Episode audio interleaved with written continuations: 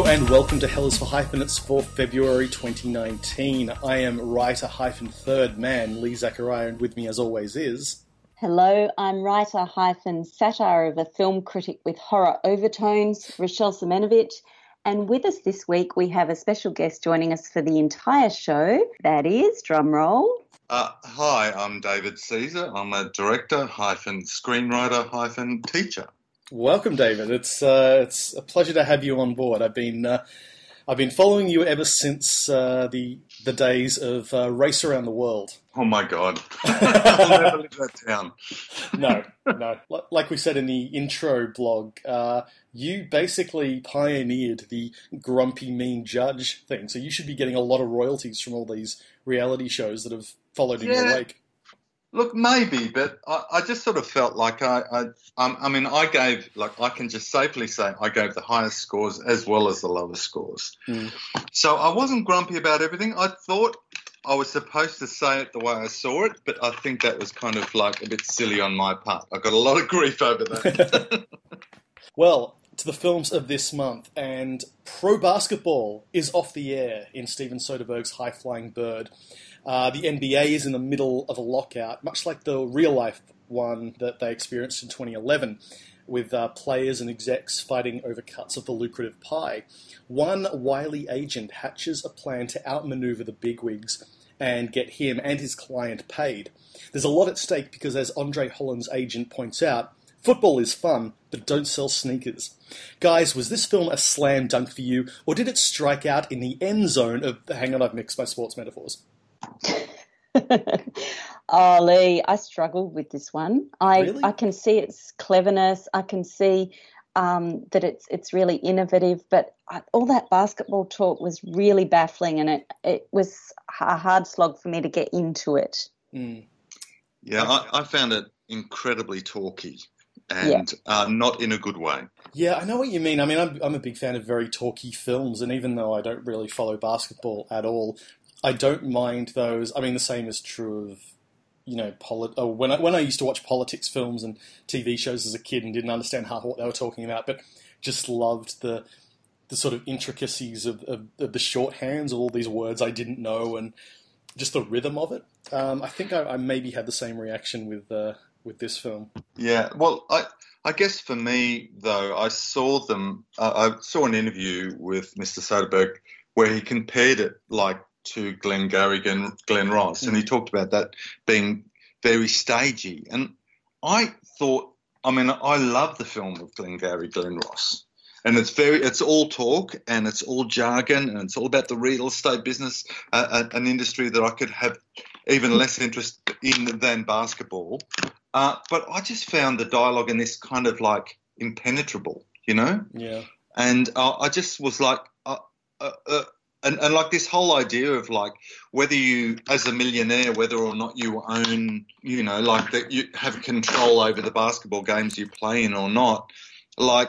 Do, do people really care about that? I'm just fascinated that anyone would care. I, I just thought it was like, like, who cares who owns it? It's a entertainment conglomerate and it's a business. Like the idea that there's some sort of relationship between the sort of energy of street basketball and like this national, well, probably realistically international um, entertainment industry. I just thought, well, I don't know what the argument is, but then I'm not a huge sport fan on any level, so maybe I'm just missing it. Well, a lot of people are talking about this as kind of, you know, the parallels between this industry and the filmmaking industry, Mm, and the fact mm. that, you know, it's about controlling the game, whatever that game might be. Um, so maybe on that level it's interesting, but in many ways it's a very American centric film. It'd be Mm. interesting to see how it's going to travel, you know. Mm. Yeah. Yeah, I did. I, I, I got to say, I, I think it's going to work for me. Like, I, I really enjoyed it. I think it's going to work for me better on the second viewing because I don't Mm. really think I realized what type of film I was watching. That it was, it had an element of of Ocean's Eleven to it. There was kind of a heist aspect, but you don't really know that you're watching. You know, somebody's trying to game the system, but until everything sort of gels together, you go, "Oh, that's what what I was watching." I'm going to go back Yeah. and watch it again, and then yeah. Yeah, I struggled to know what the game was. Mm. I mean, I was like, I, I even by the end, I'm going, oh yeah, what? You know, like I, I felt that, and I'm a fan of the Ocean's Eleven films, so Mm. Um, yeah, and I, I, I just really struggled with those choices. They had like not to show the basketball and not to do that. I mean, like I just would have felt it would have been more cinematic if they'd done that. I thought it was going to be like a sort of American sports film, which is a genre I actually quite like, even though I don't know anything about sport. I, I just I you- love baseball movies. I don't think I've ever watched a game of baseball in my life from start to finish, but I love baseball movies. Yeah, look, Moneyball, I really liked. and I Mm. don't know anything about. I can't imagine anything more torturous than watching a, a baseball um, game itself. Oh, actually, I can a cricket game, but but um, but yeah, I, I like I like American sports movies. It's a genre I really enjoy. But th- this kind of like was the sport without the sport.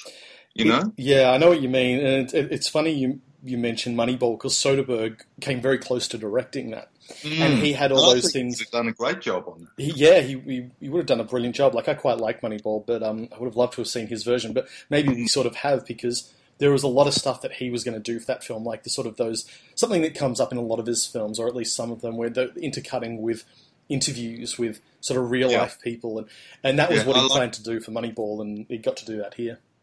That was my favourite aspect of this film, actually. Mm.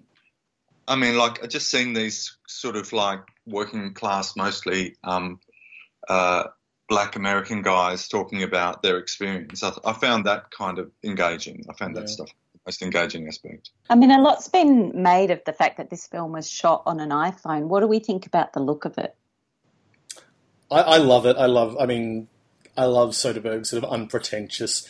This should look ugly, but it's somehow I don't know. For me, at least, it really it always draws me in. There's a really sort of first person view to it that that really makes me feel like I'm in I'm inside his films in a way that doesn't happen with a lot of other filmmakers who try similar styles. So yeah, I, I was I was really into it.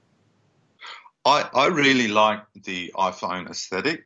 I mean, it really reminds me of sort of a, a style of filmmaking, which this type of technology called reversal Mm. from back in the day, which has kind of a really almost day glow quality and it's got a really high contrast aesthetic to it.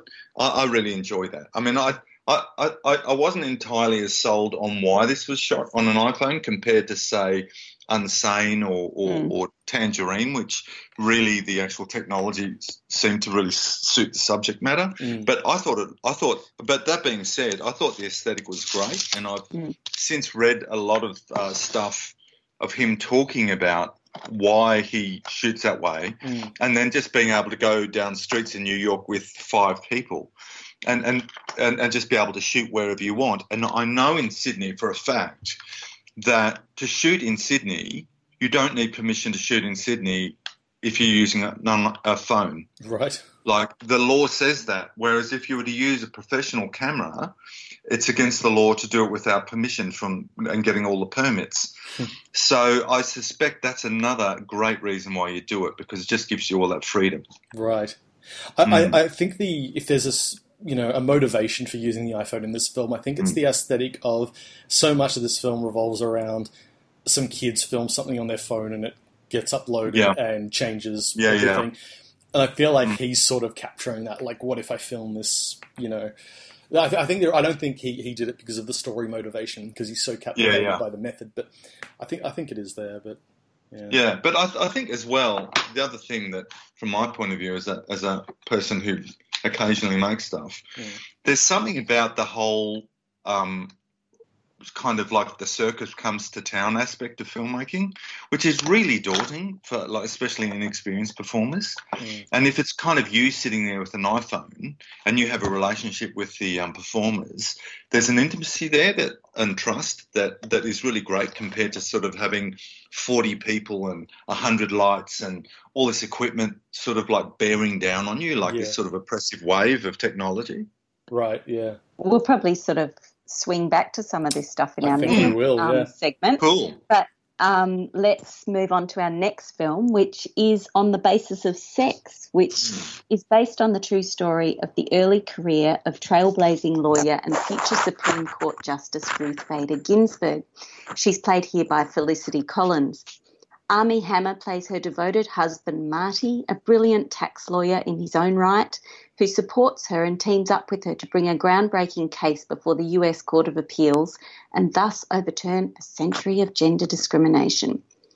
Following on from last year's documentary RBG, which we covered on the show, On the Basis of Sex is written by newcomer Daniel Stiepleman and directed by Mimi Leder, who did The Peacemaker and Deep Impact. Lee and David, did you find this courtroom biopic inspiring or by the numbers? Yes. I, I have. I'm, I'm right on with that with you, Lee. Yes. Yeah, I, I, there's a great quote in the film, which is, uh, uh, "The weather of the day doesn't dictate the climate of the era." And I got to say, I have railed on this podcast and in other places. I've railed against biopics that are just Wikipedia entries that hit familiar beats and sort of tie themselves to a pre-established narrative and you know alter facts to make for a more pleasing experience. And Mm. and when I went and saw this film, that was exactly what I was in the mood for, and I don't know why. And I'm very changeable. I know this is entirely unfair and inconsistent, and I don't care. And it could partly be because RBG was the documentary that sort of hit the factual points I wanted to cover. That was the meat I needed, and now I was in the mood for some oversweetened confectionery, and that's that's kind of what this film is. Yeah, I, I found it kind of a bit pre-chewed. Mm. You know, like I didn't have to sort of put any effort into it. I, I, I kind of found it all a little too sort of by the numbers, and I and I was really struggling with the casting. Right. Really? Yeah, I found her like like a I don't know a year twelve private school girl on the debating team. You know, like I just didn't feel she had any gravitas, and I and I've seen all the stuff with the you know the the real subject, and she oozes gravitas, Mm. and I just felt. um yeah, I felt the casting was kind of odd. She looked like she was about 16 to me for the whole film, and I thought that was problematic, you know, because she already had a child uh, at the beginning of the film. So, and I'm assuming that she wasn't a teenager when she went to Harvard. So I, I don't know. I found that kind of odd, Mm. odd, odd casting. I think she was very young and pretty um, when she started out her career, and I think she was like 21 when she Right, got married or whatever. Yeah, so, yeah, um, you know, probably a lot of people found her like the the girl on the debating team when she first started out. And one of the so. things Yep. I really enjoyed here was seeing her struggle with the, that performance aspect of being a lawyer in a courtroom and having Mm. to rehearse that because you so often, you know, see lawyers in movies who just go in and are just awesome to Yeah. begin with, you know? Mm. Yeah, and yeah. here it showed the, the work involved for her to do that because it didn't come naturally. I did Yeah, I- Yeah, I guess so. I mean, I guess there's that. It's sort of the thing that summed it up for me was the moment when she goes to the microphone in the Supreme Court, and it does that weird feedback loop thing, Yeah. Yeah. which just isn't real. That just doesn't happen. It was like, oh, now we're saying that. Now she's nervous. Now she's this. Now she's that.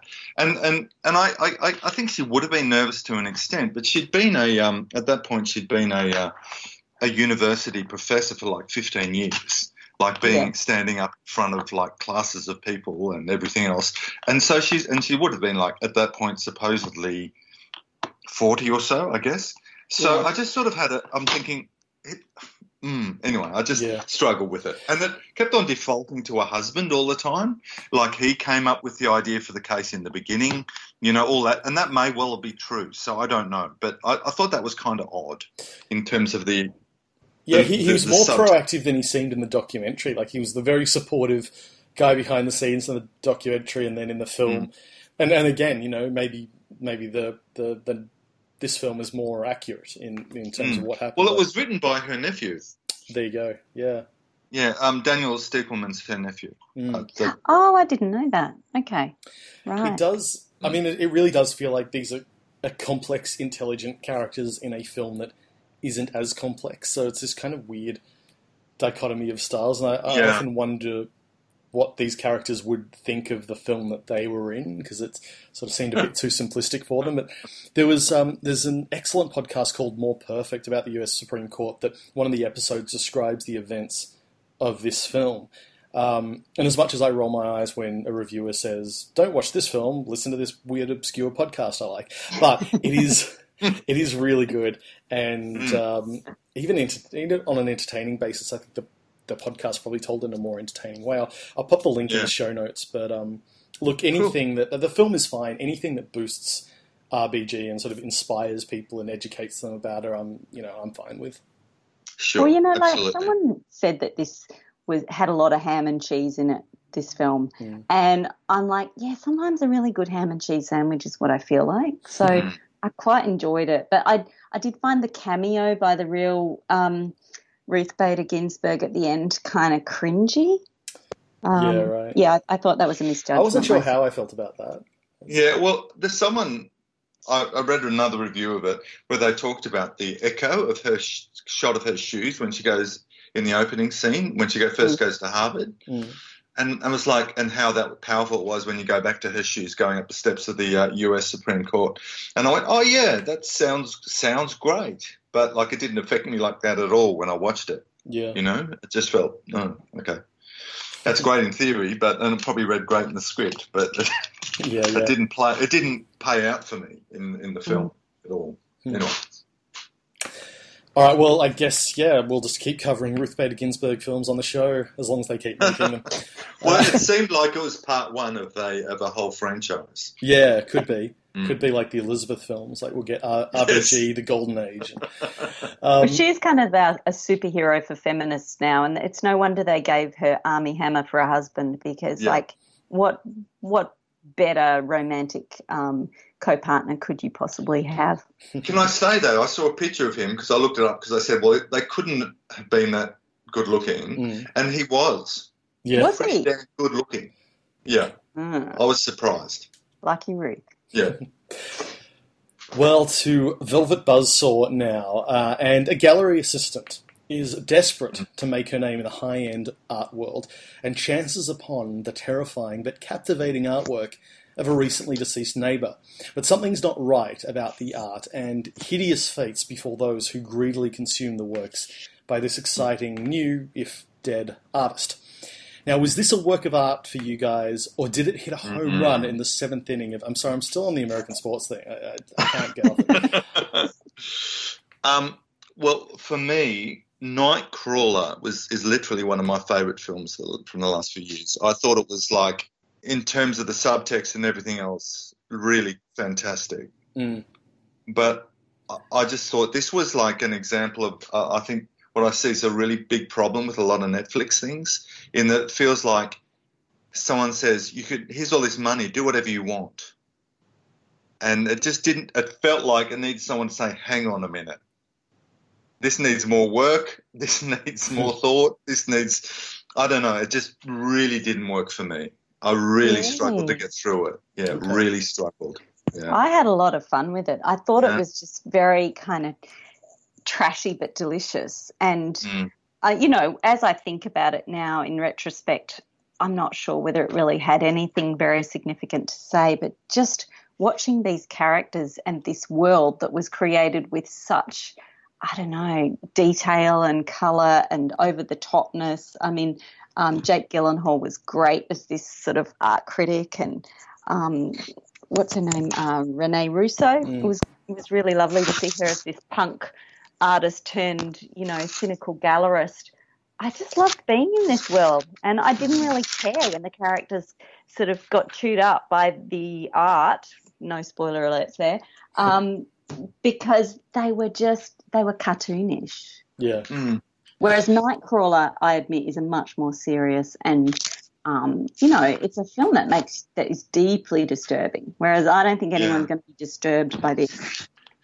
But Mm. can I just say that I think though that uh, this film doesn't play by the rules it sets up at the beginning.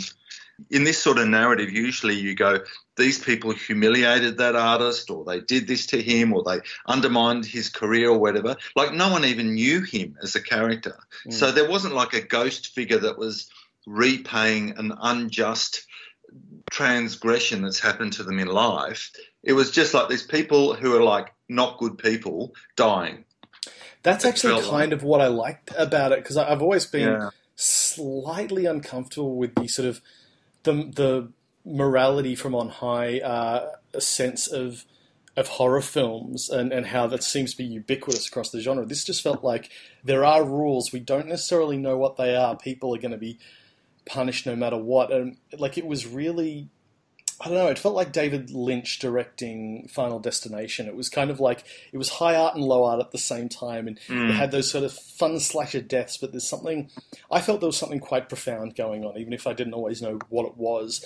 Um, but yeah, it was just. I, I look. I, I had a really great time with it. It had this really strange, discordant energy that that just worked for me. And Mm. yeah, I don't know. And I love I love Jake Gyllenhaal's art critic. Um, I'm always a little suspect when an art critic appears in a film because it's usually a filmmaker uh, having a bit of revenge, and we you know we often deserve it, but. It's it's still something unpleasant about seeing someone exercise, you know, demons. But this film is, I think, a Rorschach test. You, you know, you could be watching a film that damns critics or damns artists or praises the power of art or does all of those things or says money ruins Mm. art or art ruins people. You know, there's it it really gives you enough to sort of read into it anything you want, which I is is the, the point of art, I think. Mm. Mm. It doesn't sort of distinguish between good art and bad art, Mm. um, which is perhaps a problem with it. All art seems to just take revenge on the characters. Um, yeah, uh, Yeah. I've got to say a special call out to the fashion in this film because the costuming was just so perfect. It was just ridiculous. Um, you know, I thought the the things like that Toni Collette plays this plays this pretentious kind of art buyer and she wears these ridiculous outfits that are in no way attractive but you'd have to be in the know in the art world to know what they meant and yeah I think there are just a lot of details in this film which are quite sort of um, I don't know clever and interesting Mm. and Zawe Ashton the I think she's a British actress um, she plays the young art dealer um, who's dating Jake Gyllenhaal at one stage. Um, she's she's just a very good performer. I really Yeah, liked her. she's great. I remembered her from Sherlock. She plays one of the uh, sort of police officers who rolls their eyes at Sherlock uh, in the, the Benedict Ah. Cumberbatch version. I was like, oh, I, I recognise her. Uh, moving from the uh, ridiculous to the sublime, I think. Our next film is If Beale Street Could Talk, Barry Jenkins' follow up to his Oscar winning Moonlight. If Beale Street Could Talk is based on James Baldwin's novel of the same name. The story is set in early 70s Harlem and told in flashback, where 19 year old Tish, newcomer KiKi Layne, is deeply in love with her childhood sweetheart, a carpenter and artist, Fonny Stephan James. They're preparing to marry and have a family, but their plans are derailed when Fonny is arrested for a crime he didn't commit. Pregnant and desperate to be reunited with him, Kiki and her close knit family try to seek justice. Lee and David, were you as swept off by your feet uh, as I was by this swooningly romantic story? Uh, yeah, this is probably my favourite film of the year so far. I know we're only two months into the year, but um, yeah, I, I love it. I don't think there's a more elegant filmmaker working at the moment than Barry Jenkins. This is just, yeah, this this one really hit me hard. I'm going to have to say I just didn't get it. Ah, But then again, I'm not a dissenting fan of. Moonlight either, you know. I know you're supposed to. I know the rules are that you're supposed to like Moonlight, but I just don't engage with his stuff at all. I just feel like it's outside looking in, and I felt like the supporting characters te- are always more interesting than his main characters. His main characters feel like they're these sort of ciphers, these saints, and I just go, what? Um, I don't know. I just don't engage, and and I find like the the aesthetics of it kind of like don't relate to the subject matter. I think it's kind of isn't this beautiful? And I'm like, why is it beautiful? I mean, like, why is it beautiful for those characters? Why would it be beautiful? And don't get me wrong, I think the cinematography and the, and the wardrobe and everything else is fantastic. And I kind of admire it. I mean, I think the direction's kind of good, but like at the end of the day, I had no idea what it was about. Really? See, Yeah. I'm with you on Moonlight. I, I was not as enamored by that film as so many others were. I found the, ah, it was, yeah, I felt distanced by it. I didn't feel feel drawn in by it. But the love story in this film totally captivated me. I thought it was giving sort of it was giving attention and dignity and um, kind of time to these two ordinary young black people falling in love and showing Mm. what a transcendent human experience it is to be in love, and then also, you know, counterpointing that with with the justice, the injustices of, Mm. of racism, and making it into a, a story that's kind of both really personal and really political. I, th- I Mm. thought it was a much better and more interesting film than Moonlight. I, uh, I I loved I love Moonlight, but I I, I think it maybe stopped being stopped short of being a personal favourite because I sort of came to it a bit too late, and the weight of everyone lauding it weighs on me Mm. no matter what film I see.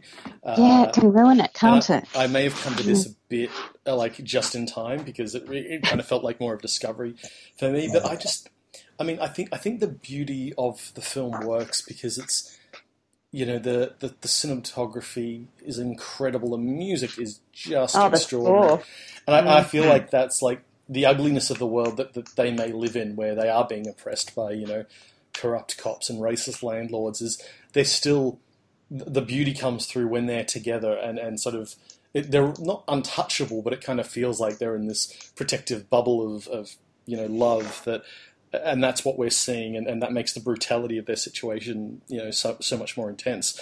Um, I Mm. never I never noticed costumes. I got to say most of the time, but this film, something about just in the first ten minutes, I was I was so struck by the way she's wearing I think yellow over blue, and he's wearing blue over yellow. Oh yeah, And it's this Yeah. very distinct thing. And then in the very next scene, she's telling him she's pregnant and she's wearing green. And I just love that kind of you know storytelling through costume. They're, they're blended together. They they they complemented each other, and now they're one. And and you know just just that at- attention to detail and Mm. every yeah, I, I I loved every part of this film. I think. Mm. Yeah. I mean, it's a heartbreaking film because. I mean, a lot of people don't want to see it because they they they're scared of how it's going to make them feel bad about Mm. racism. Um, what do you think? Do you think it's a film that that leaves you up or down? I felt quite up by the end of it. Um, Mm. just I mean, just because I'd had this, you know, um, incredible experience with it, and it, it doesn't have that brute, brutality of you know. And now in the final final moments, we'll twist the knife so you feel something, which which can be effective and can be quite cynical, uh, depending on who's who's doing it. And, and you know, he resisted that urge, I think, and so I. You know, you don't come away thinking, "Well, that, that problem's solved forever. These people will be fine." You know, you know the problem lingers, but you, you know, I didn't come away feeling like I wanted to, you know, throw myself off a bridge. Mm. That's good. I mean- we don't want you to throw threes off a bridge, Lee. No, no, like a roof or something. totally.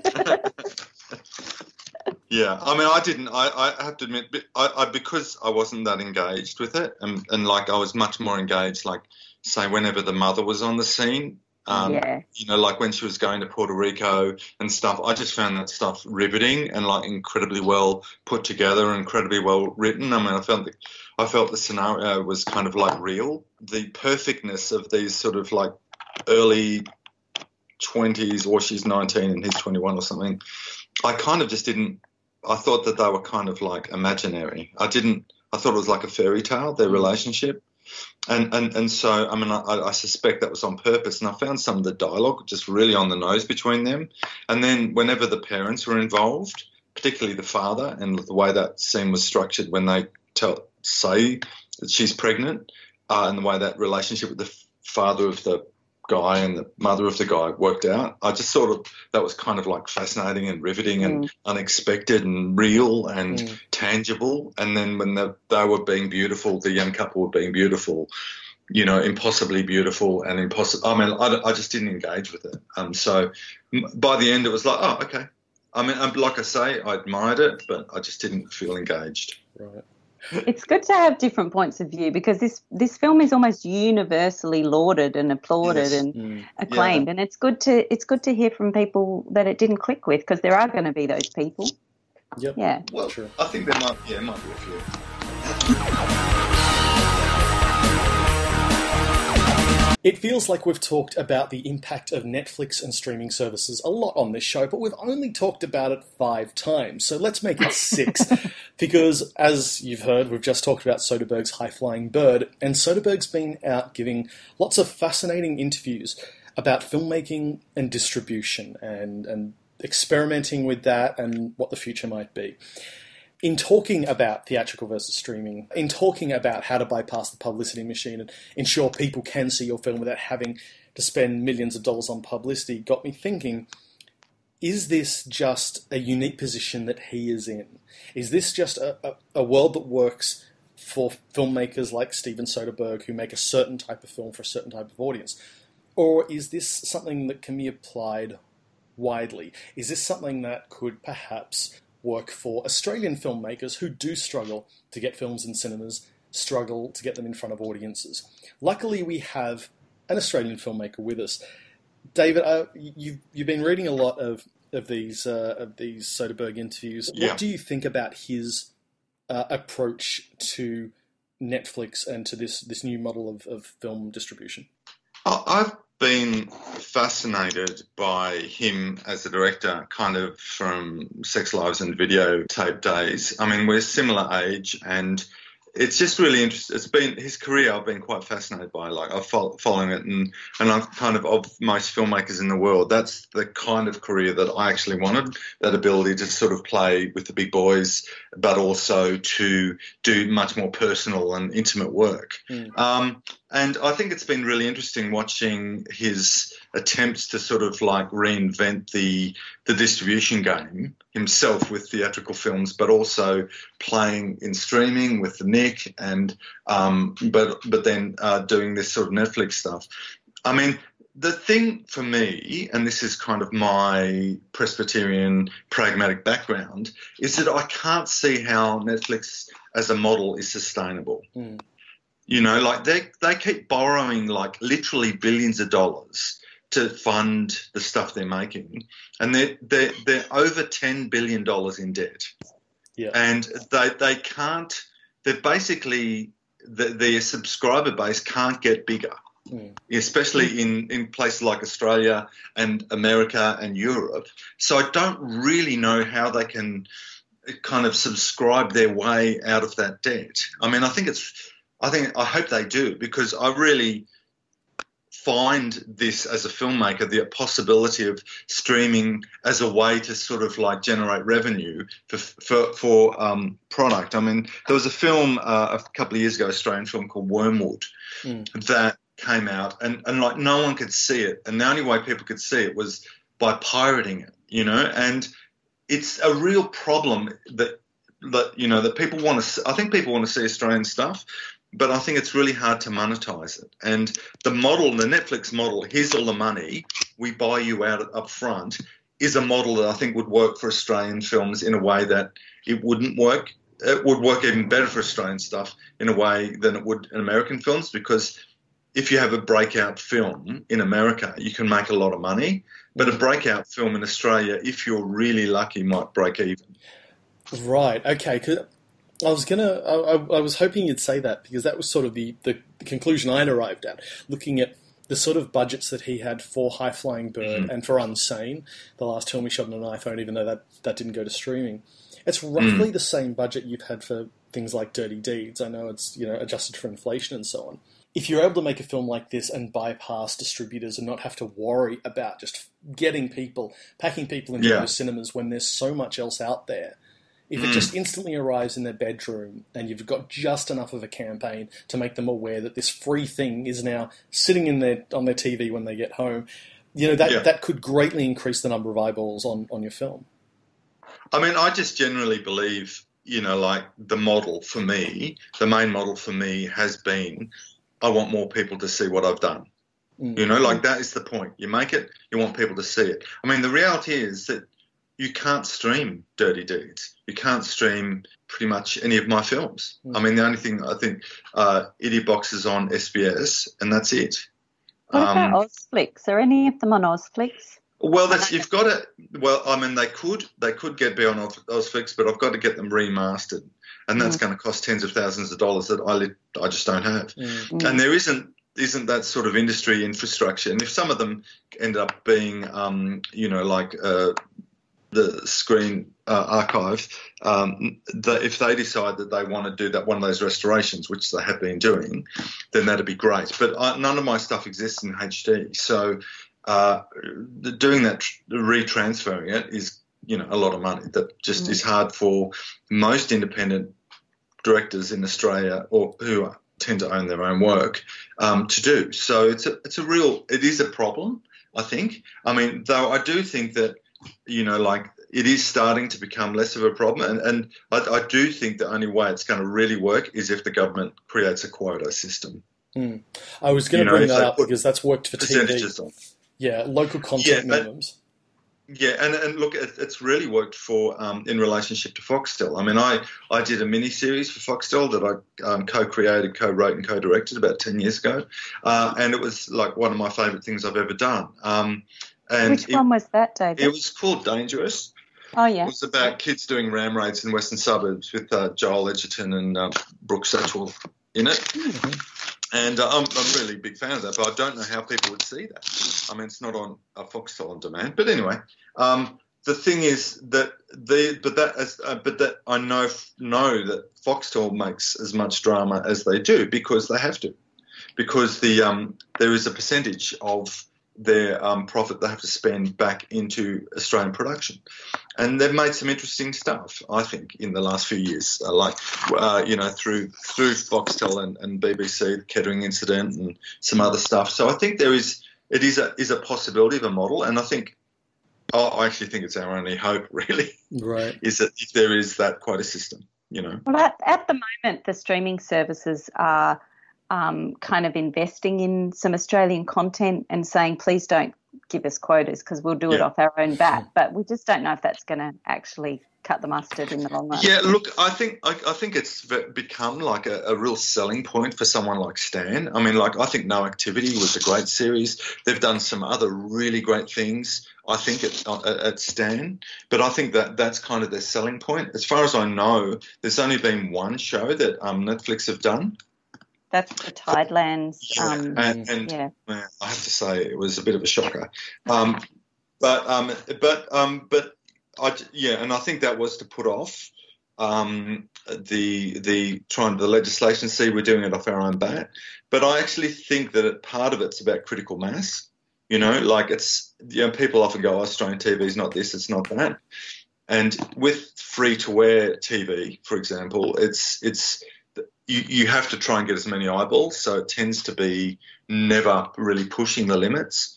Uh, and I think there's possibility with um, Netflix or whatever to do stuff that's more interesting, just because you're going for a more niche market.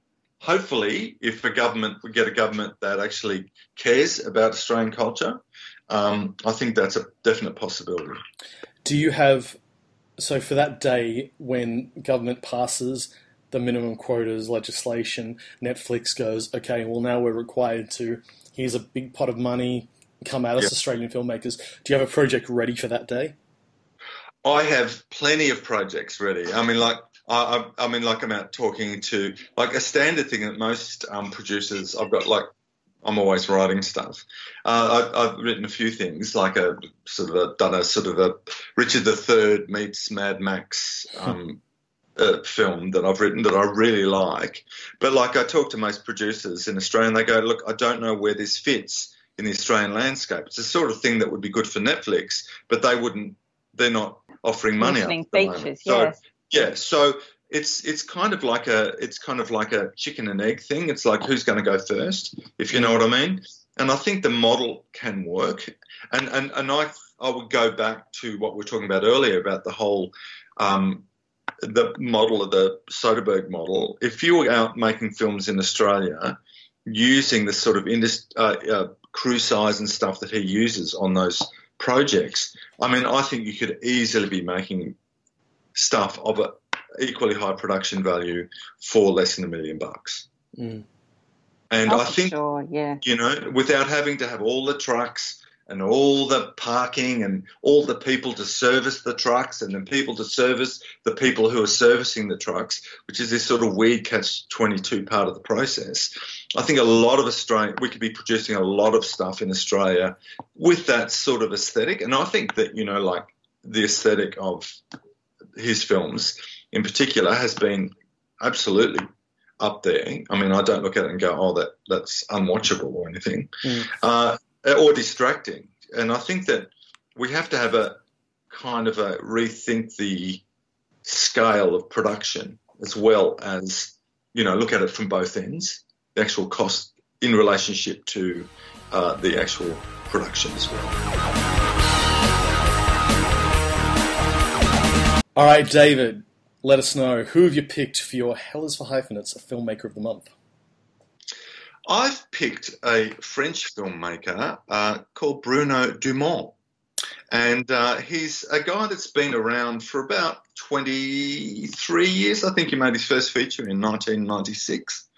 And um, I have to admit, I wasn't very familiar with his work until about four years ago. Um, and I suspect that if I had been familiar with it, I probably would have avoided it. Okay. Um, because I'm not a fan of French miserableism. Which, which, which country's miserableism are you a fan of? uh, pretty much none. Okay. You know, I just sort of think that kind of like everything is bad, it's all bad, it's all bad. And just because it's in French, it's not better. So, which so, was the film that you came to him with? The, well, the one that actually, you know, made you interested in him. Well, the thing, the film that, the well, you know, it's debatable whether it's film, but it has been presented in a lot of places um, as uh, a film. Is uh, Little Quin Quin. Mm-hmm. Hmm. And as a mini series, yeah. As a, saw that as a mini series, and it blew me away. I have to say. And then I went back to finding a lot of his work, and that and, and another, and then I went, went back just sort of incrementally, and I saw a film of his called Outside Satan from mm. uh, 2009, which I really liked as well. But the further back um, I go with his work, the more I struggle with it. Yeah. I'm so relieved to hear you say that because I really struggle with some of these. Yeah, I think his early stuff is like hitting yourself on the head with a hammer. the life of Jesus. Let's talk about that one. Yeah, yeah. yeah. I mean, that's his. The life of Jesus is his first film, and I, I look. I absolutely get. I mean, having read a lot of stuff about a lot of interviews with him, I, I find his idea about the nature of life and the nature of art, and the idea that I think he he said a lot of things about the nature of what filmmaking is, which is really interesting, I think, and, and it's quite fascinating. Mm. But I do find that his the brutalist nature of his work, particularly his early work, which is not leavened by much light humor. or hope or humor yeah. or anything else, really hard to get through. Yeah, and I, I and I kind of get that he's got kind of like a, a moral position on the nature of life, and the, and I, I find his kind of idea of like people trying to his like I think a core theme of his work is people trying to find meaning mm. is is really really interesting and really fascinating. But I do find that when it's kind of got other genre elements associated to it, it's much more engaging and yeah. much more. I, I, I agree, and I inadvertently came to him the same way you did because for some reason, uh, not realizing that Little Quin Quin had been released as a film in some places, I was like, oh well, I might start with his TV shows and then sort of do his films. Yeah. So I watched Little Quin Quin, loved it, watched all of his films, and then watched uh, Coin Coin, which is the, the follow up to yeah. Quin Quin, which we'll, we'll come to yeah. later. But yeah, I, I thought Quin Quin was fantastic. Watched The Life of Jesus, and I'm usually I've usually got a pretty high tolerance for these miserable films. But between that and Le Humanity, um, I just uh, oh god, I was just having the worst time. I just found these yeah. films such a miserable slog and really yeah. repetitive. Like really, like yeah. okay, we're in a small town in the north of France everyone's a racist. all the sex scenes are really ugly. Uh, Brutal, there's always yeah. a mysterious vehicle Uh, and, driving and very manically in town. explicit too. Yeah, very Yeah. explicit, uh, and and to the point, and and and, the, and there's kind of this kind of, I, th- I think there's kind of a he has a philosophical view that we're kind of like humans. Uh, the, humans are just animals Mm. who've sort of raised above their station, and that they think they're more than what they are, but they're really just sort of rutting. Uh, primal things and that are, are looking for meaning when there's no meaning to be found.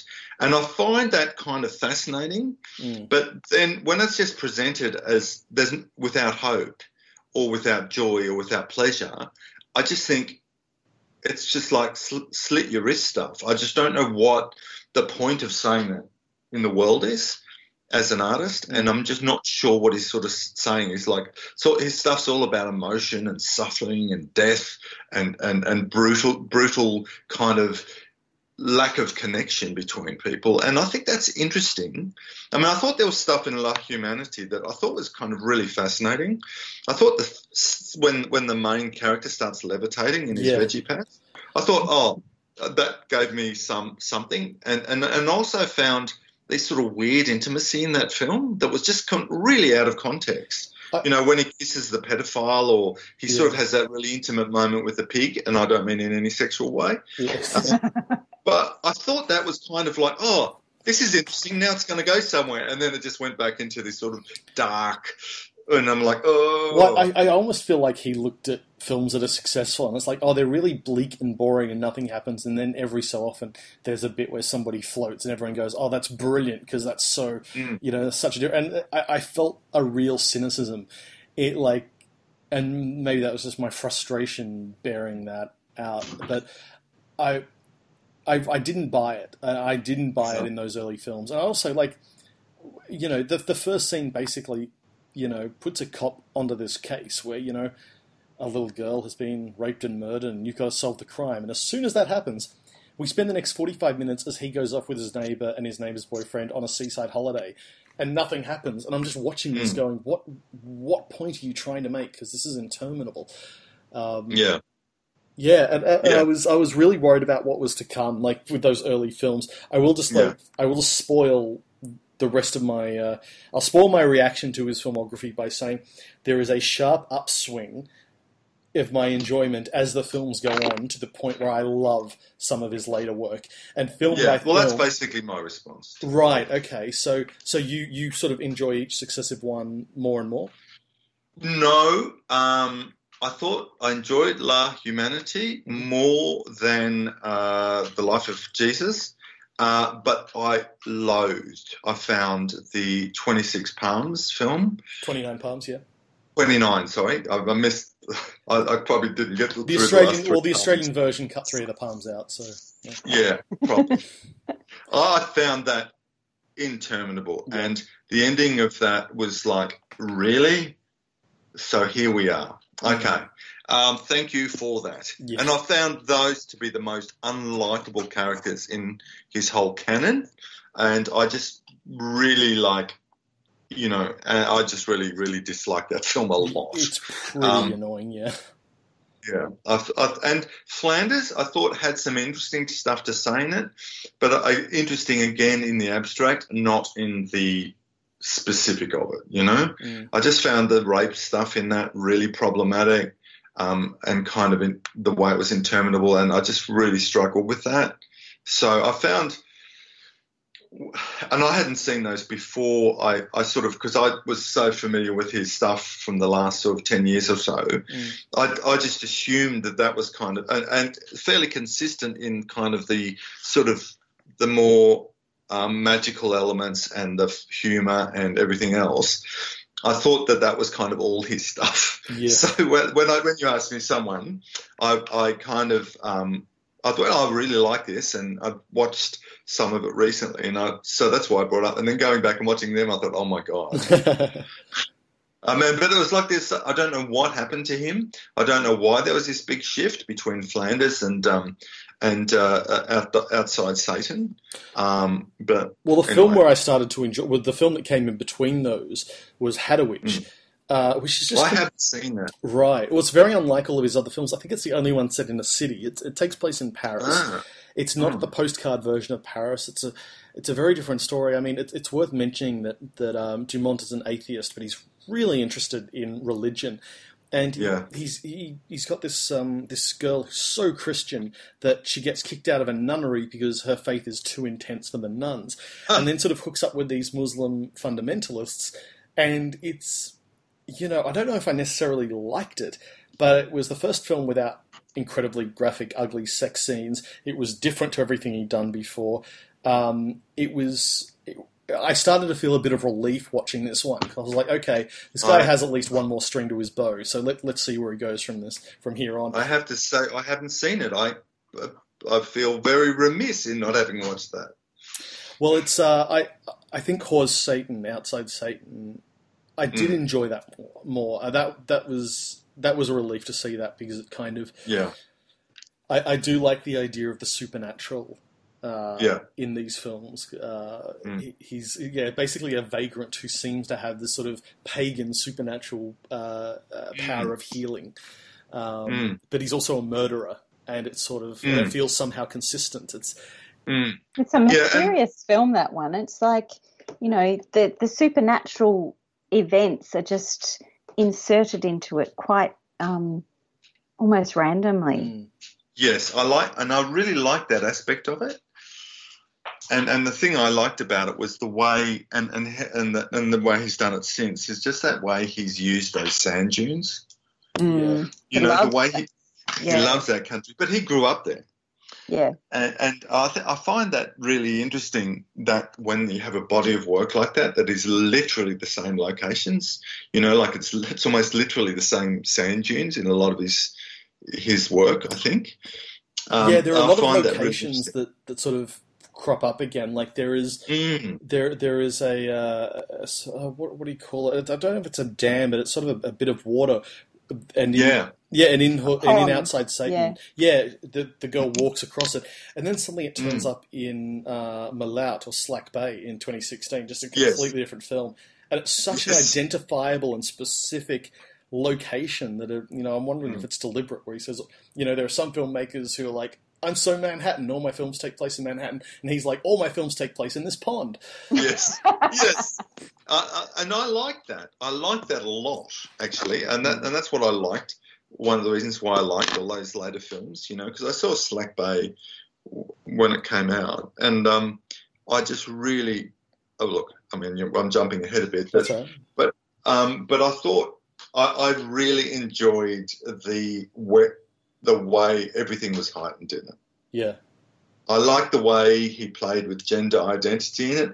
I don't have any idea what he's saying about that. Yeah. But I thought it was really interesting. he sort of takes it in an interesting, well, no, in a Mm. in a weird direction. The He the character, the genderqueer character, Mm. is is not treated. I don't know, in a in a way that you'd expect. Mm. No spoiler Not at alert. all. Not at all. And the cannibals aren't either. it's such a such comedy. I mean, is this, I is this the only real comedy in his filmography? yeah. Well, little little Queen Queen, you could argue, was a I haven't comedy. It's sort Yeah. of it's Yeah. dark and it's like yeah the, the TV shows are sort of dark. They're very funny, but I I don't Mm. know if I genuinely don't know if you'd call them a comedy or not. This one is a flat out Laurel and Hardy, uh, Jacques Tati style, Yes. uh, and, and it's great. Slapstick, Like Juliette yeah. Binoche, and this is like just jumping back to M- Camille Claudel.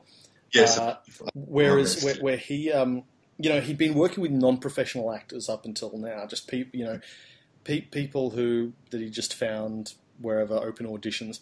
Camille Claudel, he works with a movie star. He works with Juliette Binoche, and I got to say, it makes all the difference. You know, it's, it's like Mm. she is amazing in, in that film. I find her heartbreaking and, and just Mm. so powerful. But then works with her again three years later on this all-out comedy, and she goes from playing this incredibly dramatic role to basically doing Eddie in Ab, Ab Fab.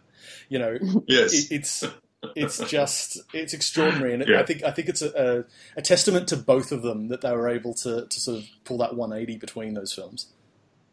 Yes, I, I absolutely agree. And it's interesting, though. Um, one of the things that I found really interesting is when you see um, films like uh, that, the Claudel one or or Slack Bay, Mm.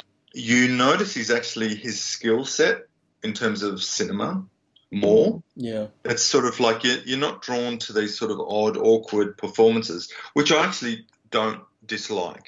I mean, you know, particularly in Lil Quinn Quinn.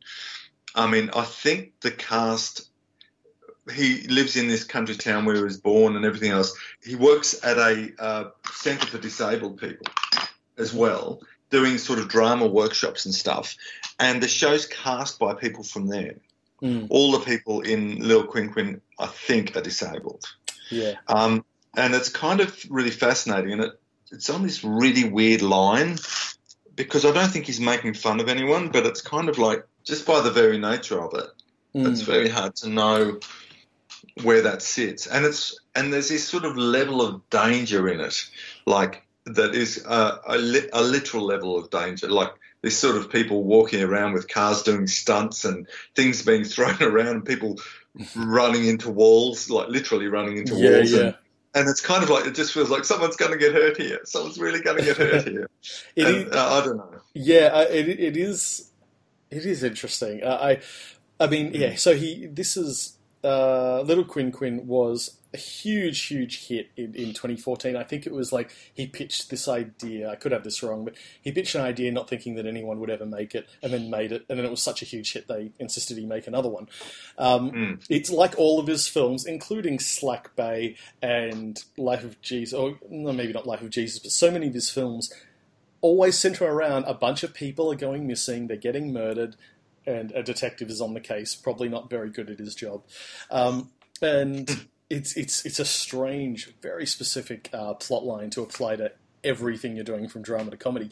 But uh, it happens again in in in, uh, in Quin Quin, and a few years later he follows it up with. Um, Coin Coin, I think it was called. Uh, yes, that what it with the same cast. Yeah, Yeah. no, it's Coin, Coin Coin and the Extra Humans. That's it. That's it. And that is, I have to say, my favourite thing that he's done. I think it is a work of genius. It's like if uh, if, if This Is England had a baby with Twin Peaks. It is so Yes. funny. The detective who cannot control his facial expressions, who sort of yes, has this Bob Cake. I think he's got Tourette's. level. Sorry. I think he's got Tourette's. Yeah, and, and he says, uh, uh, Dumont says he thinks he enhances it when he's on camera, uh, possibly because he's nervous or whatever. But um, it's just, I, I I don't even know how to describe this show. It is it is really funny. It, it it's really strange. Um, there are no rules because the supernatural is sort of. It, I, I don't want to spoil it, but it, it, it's it's well worth checking out. Uh, this is probably Yes, the thing and- I'd and- recommend. And it's got the most extraordinarily unexpected ending, Yes, which I won't say what it is. I, I think there are a very, that whole story cycle of Mm. Quin Quin and uh, Coin Coin is in, like incredible. yeah, yeah. and I, think a really interesting view of what's happening in France. Well, my understanding of what's happening in France Mhm. with racism, you know, like because it, it, because he's kind of interested as a as a storyteller or commentator or whatever in the ideas of faith. I mean, one of the big parts of I mean, Catholicism's a big part of his storytelling, uh, and in in Coin Coin, he also has the whole Le Pen sort of uh, right fascist proto sort of fascist thing going on yeah, as well. that's right. It's really interesting the way he he works with that. You know, Mm. Yeah. What do you think he's actually saying about faith and religion in Camille Claudel? Um, there's that brother character. It's sort of, you know, what what's he saying about religion there? I look. I just sort of think that he, because he's an atheist, I think what he's saying in all his films is that human beings are just animals, and we look for meaning. Mm. Mm. And some of that gets exaggerated into ritual. Some of it gets exaggerated and uh, sort of blown up into stuff, and some of it is quite. I mean, because I thought some of the, the way was interesting to me because some of the way he portrayed the the nuns in in uh, in Camille Claudel was he was incredibly sympathetic to them Mm. in a way that he hasn't been to religious figures in most of his other films, including including Quin Quin and um, Coin Coin. You know, Yeah. And I find that really interesting. I, I thought that was a really interesting film, and I wasn't looking forward to seeing it. I just thought it's kind of because it's kind of out of his canon in a way, but I kind of found it because she's so great. Mm. Um, I just really was seduced by it. I found it fabulous. It Uh, really but is also- like you're stuck in an asylum with with her. Mm. Yeah, it Um, was heartbreaking. Yeah. I think that's a really interesting question, though, about what he is trying to say with religion. I think that kind of applies to all of all, all of his messages because you know he does portray the the north of France, these you know where he comes from, this place that he clearly loves, as being incredibly racist. Like main characters are generally really racist, and it's. I don't know if they necessarily get admonished by the film for this attitude, but it seems to be a hmm. fairly common theme. And Yes. I guess he's presenting it as quite matter of fact without drawing a conclusion. You know, the, the, the temptation of the filmmaker to, to sort of have this morality. And maybe he approaches religion the same way. He's obviously, you know, as we said, he's an atheist who's preoccupied with religion because there's a, you know, there's a lot of religion. Even his first film, which doesn't really touch on religion, is called The Life of Jesus. So he's, he, hmm. you know, right through to his most recent film, which is the best uh, what John Waters called the best film he saw in 2018, which was Jeannette, uh, the child Joan Joan of Arc, which Mm. is insane. I have, I have, I. It's basically just, if you haven't seen it, it's a musical. If it was made by someone who has never seen a musical but read about what they are in books, it, there's a lot of dialogue, like all of his films.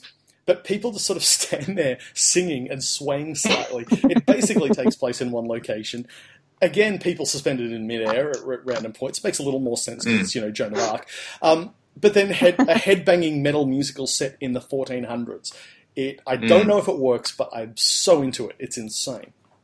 Yeah, You're Yeah, making I, me want to see it, Lee. look, I, I don't know if it works, but the thing that's interesting about that is it's actually part of it. It's actually a play. Mm. You know that he just took, and then the uh, the play's in verse. okay. So he worked with a heavy metal composer um, called called himself Gollum or something, and uh, and then they turned it in turned these these um, th- these verse parts of the play into songs, which Right. then became the film. And he's in uh, shooting as we speak the second part of the play. The play's got three parts: the childhood, the battles, and then the trial. And I think he's going to make a trilogy. I was wondering about that because I saw he was shooting the second part. I was wondering if there was going to Yes. be a third down the. Yeah, I think okay. he's doing all three parts of the play. And apparently the play went for like five or six hours, which I just can't imagine what that would have been what like. But um, but yeah, no. So, uh, but I have to say, I loved the thing. I, one of the things I loved in the play was when they brought the uncle in who was rapping, Yes. and you're doing, and he had incredibly awkward dancing. And I thought that was really interesting because it's kind of like 90% of the dialogue is explicitly about, or the dialogue or the singing or whatever you call it, or rapping, is explicitly about faith and whether faith is real, whether faith in God who lets you down is a waste of effort. You know, like it's all about that. But it's kind of all these circular songs. They don't resolve, and there's no kind of movement forward. And then she just decides, oh, well, I've got to go fight the French. Uh, I've got to go fight the English. You know, it's like, Yeah. oh, okay, all right, God says so, or I better do that, you know? And there's these fabulous tableaus of, of like, that look like a bad version of voguing, where people are sort of striking these poses. And it's like, but it's in these sand dunes, and they're just people he's found on the street to be these, to be these sort of personifications of saints from like the 1400s, Yeah, yeah. and it's just, and he's kind of play, and then they just suddenly stop, and then there's this heavy metal music starts, and they just do headbanging for Yeah, like yeah. two or three minutes, stomping around on the dunes, and they're kind of awkward and uncomfortable looking. I don't know, it's kind of mesmerizing. Who is this filmmaker? What? How does? Who is this guy? He goes from being this like Yeah. incredibly depressing, realist, grim Mm. filmmaker to this guy who just is just making the craziest, craziest films. And Yes. Uh, yeah. I, I'm, well, I find him fascinating, and, and and I have to say, in the same way we were talking about Steven Soderbergh before, Mhm. uh, it's interesting because Steven Soderbergh changes his subject matter around a lot, um, but he's always interested in exploring the medium and, and the technology and everything else.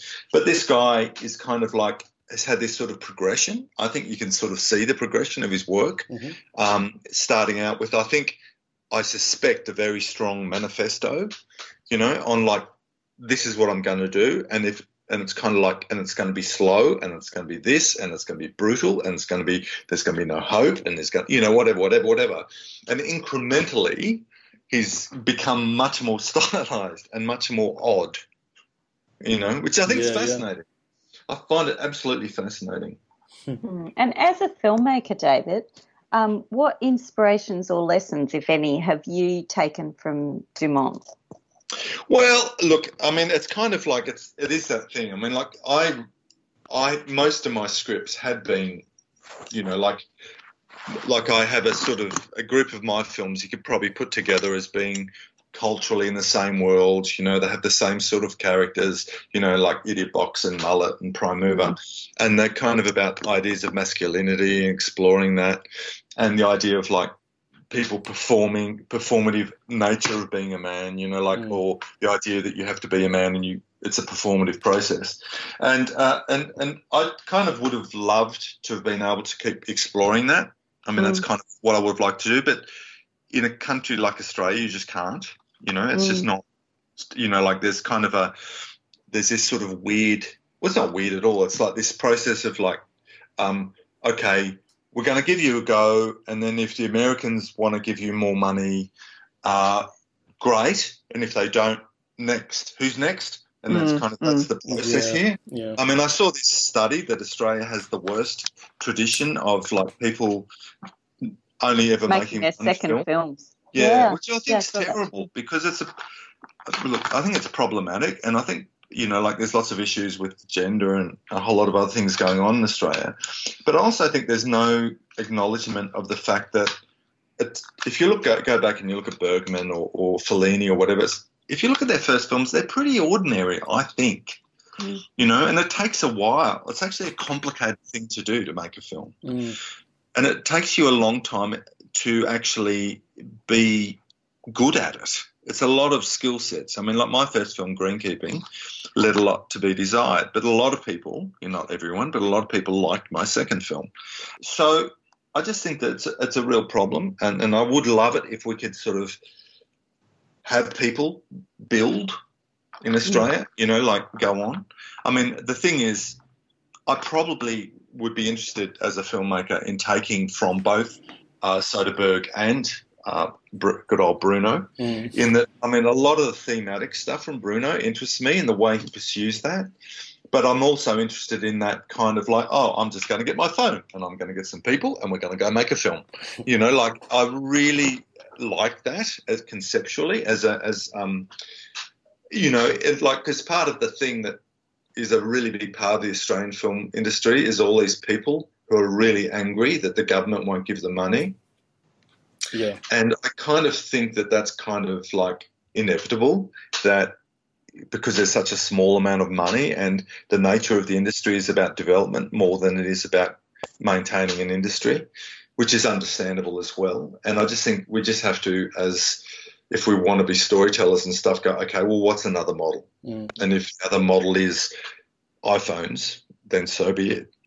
And if you keep funding people past their first film, then you end up with films like Slack Bay and Coin Coin. So there's a Yeah, abso- absolutely. I, I, I honestly think that. I think that if you, you you won't always do that, but you'll find people's work. You know, you you, you have to. I think you have to go. Okay, you or, or or maybe find another way to get it get them more developed before their first film. Mm. You know, um, so that you can actually see what they're on about. Because often that first film is the real film school for people yeah. is the way that you learn how to make films, you know.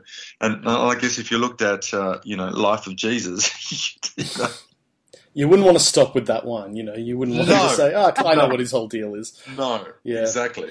Well, David, thank you so much for joining us on the show, and uh, yeah, it's it's been a pleasure to have you on. It's Yeah, been thanks, my David. pleasure. And we'll see the rest of you next month. Bye bye.